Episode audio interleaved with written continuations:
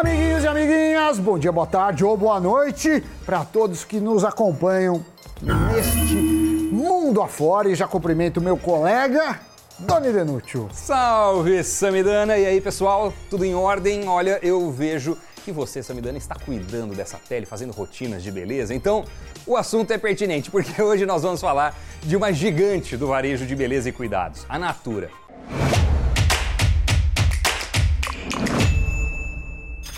A empresa brasileira, que muita gente não sabe, mas é dona da Avon, The Body Shop, Aesop e, obviamente, dos produtos que vão com a própria marca Natura, viu o seu lucro líquido do quarto trimestre subir quase 300% na comparação com o ano anterior.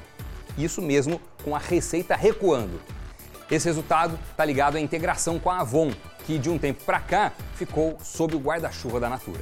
E é lá fora que a Natura tem desempenhado cada vez melhor. Já que no Brasil, desempenho não vem sendo tão expressivo, já que o país é considerado como um ambiente difícil, segundo as palavras do CEO e presidente do grupo em teleconferência sobre os resultados.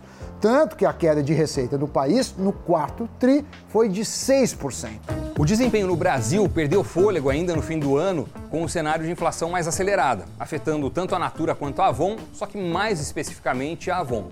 Por outro lado, essa receita, é, que teve uma queda, foi uma receita com uma queda menor do que o registrado no setor como um todo. Segundo dados da associação que representa a indústria da beleza e cosméticos, as categorias em que a marca opera recuaram 12,5% em vendas no quarto tri, enquanto a Natura teve um recuo de 6,4%, portanto, menos pior do que o setor.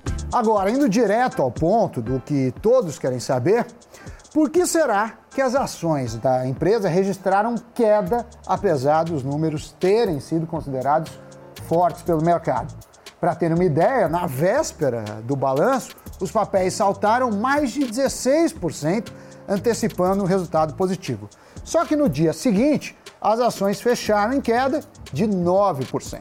É, esse aí, Sam, é aquele famoso fenômeno, né? Subiu no boato, caiu no fato. Sobe no buchicho, cai na notícia. O Bradesco BBI viu como uma surpresa positiva alguns números do quarto trimestre e destacou alguns pontos. Vamos lá. As margens ficaram acima das expectativas, enquanto os dados da receita ficaram abaixo. Apesar das vendas no Brasil terem caído 6,4%, era esperada uma queda maior, o que significa que esse número veio melhor que a expectativa. No terceiro trimestre, a queda tinha sido expressiva aqui no Brasil, 16,5%. Então, havia um certo frasco de temor de que algo assim pudesse se repetir.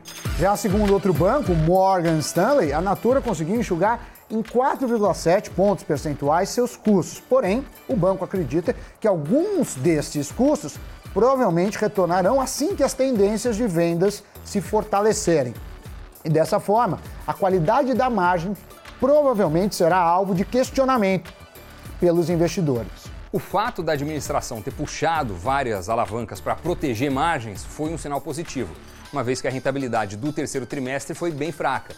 Para quem não está muito habituado, habituada com os relatórios financeiros, as margens são sempre analisadas para de fato poder tentar decifrar o bom ou o mau desempenho de uma empresa em relação aos pares, em relação ao setor de atuação.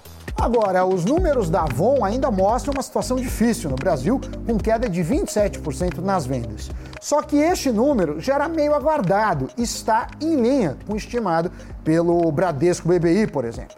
Já olhando para o desempenho da Avon internacional, a queda foi menor do que vista em terras brasileiras, uma queda de 18% em relação a 2019. No entanto, ao que os analistas indicam, a reestruturação de custos está surtindo efeitos na ponta final. Os analistas do Bradesco BBI mantêm a visão positiva sobre as ações porque, embora as tendências de receita de curto prazo sejam desafiadoras, eles estão achando que elas devem melhorar até o final de 2022. Eles ainda veem uma tese de longo prazo atraente baseada em quatro pontos.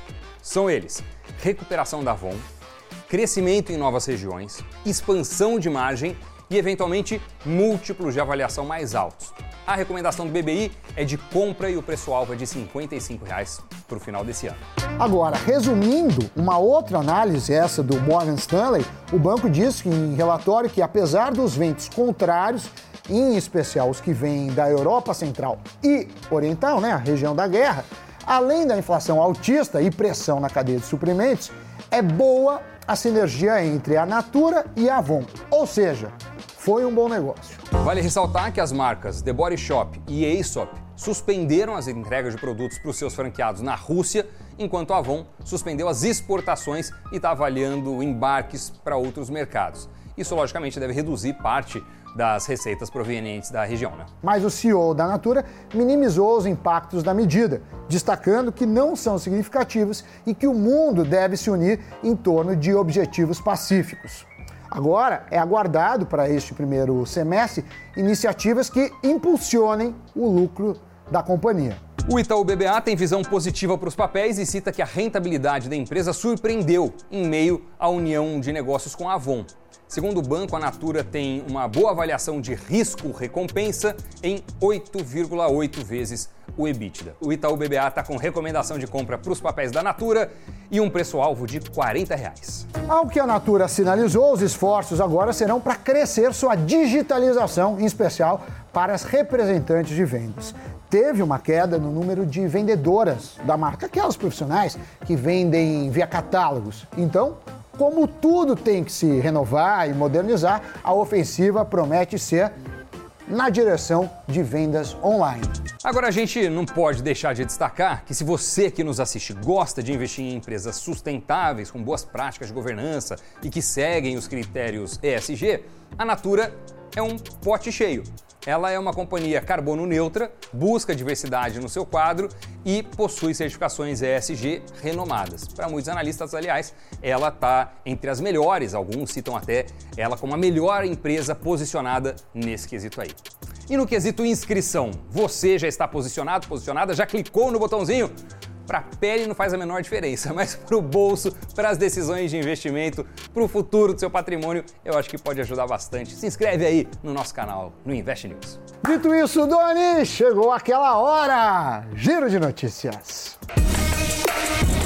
Após algumas semanas de especulação, o desenvolvedor principal do Ethereum, Tim Bacon, confirmou que a atualização do mecanismo de merge da plataforma chegará mais tarde do que o esperado. Em vez de junho, a transição da rede deve ocorrer meses depois. A mudança do Ethereum para o mecanismo de POS, no qual os usuários ajudam na segurança e na validação de transações ao fazer staking de Ether, deve reduzir os custos de energia em 99%. A Enel propôs aumentar em até 57% os valores das bandeiras tarifárias. A taxa adicional é cobrada nas contas de luz quando chove menos e afetam os reservatórios das usinas hidrelétricas, tornando necessário o acionamento das termoelétricas, cuja energia é mais cara. Pela proposta, o valor da bandeira tarifária amarela aumentará 56% e a bandeira vermelha 1 subirá 57%. As vendas de motos superaram as de carros de passeio em março, segundo a Associação dos Fabricantes de Motos. A produção dos veículos de duas rodas tiveram a maior produção para março em 10 anos. A expansão dos serviços de entrega e a busca por meios de transporte individual financeiramente mais acessíveis são as principais causas do crescimento das vendas. Muito bem, programa de análise de empresas. É, eu gosto, programa específico, que normalmente vai muito bem, aliás, no desempenho. Eu curti Sammy Boy. Se tem uma empresa de capital aberto que você, que está nos acompanhando, quer que entre no nosso radar, na nossa pauta, que seja escrutinada, destrinchada, dissecada, autopsiada aqui no Cafeína, deixe o nome dela nos comentários. Fechado? E até o próximo programa. Tchau, pessoal. Valeu, tchau, tchau.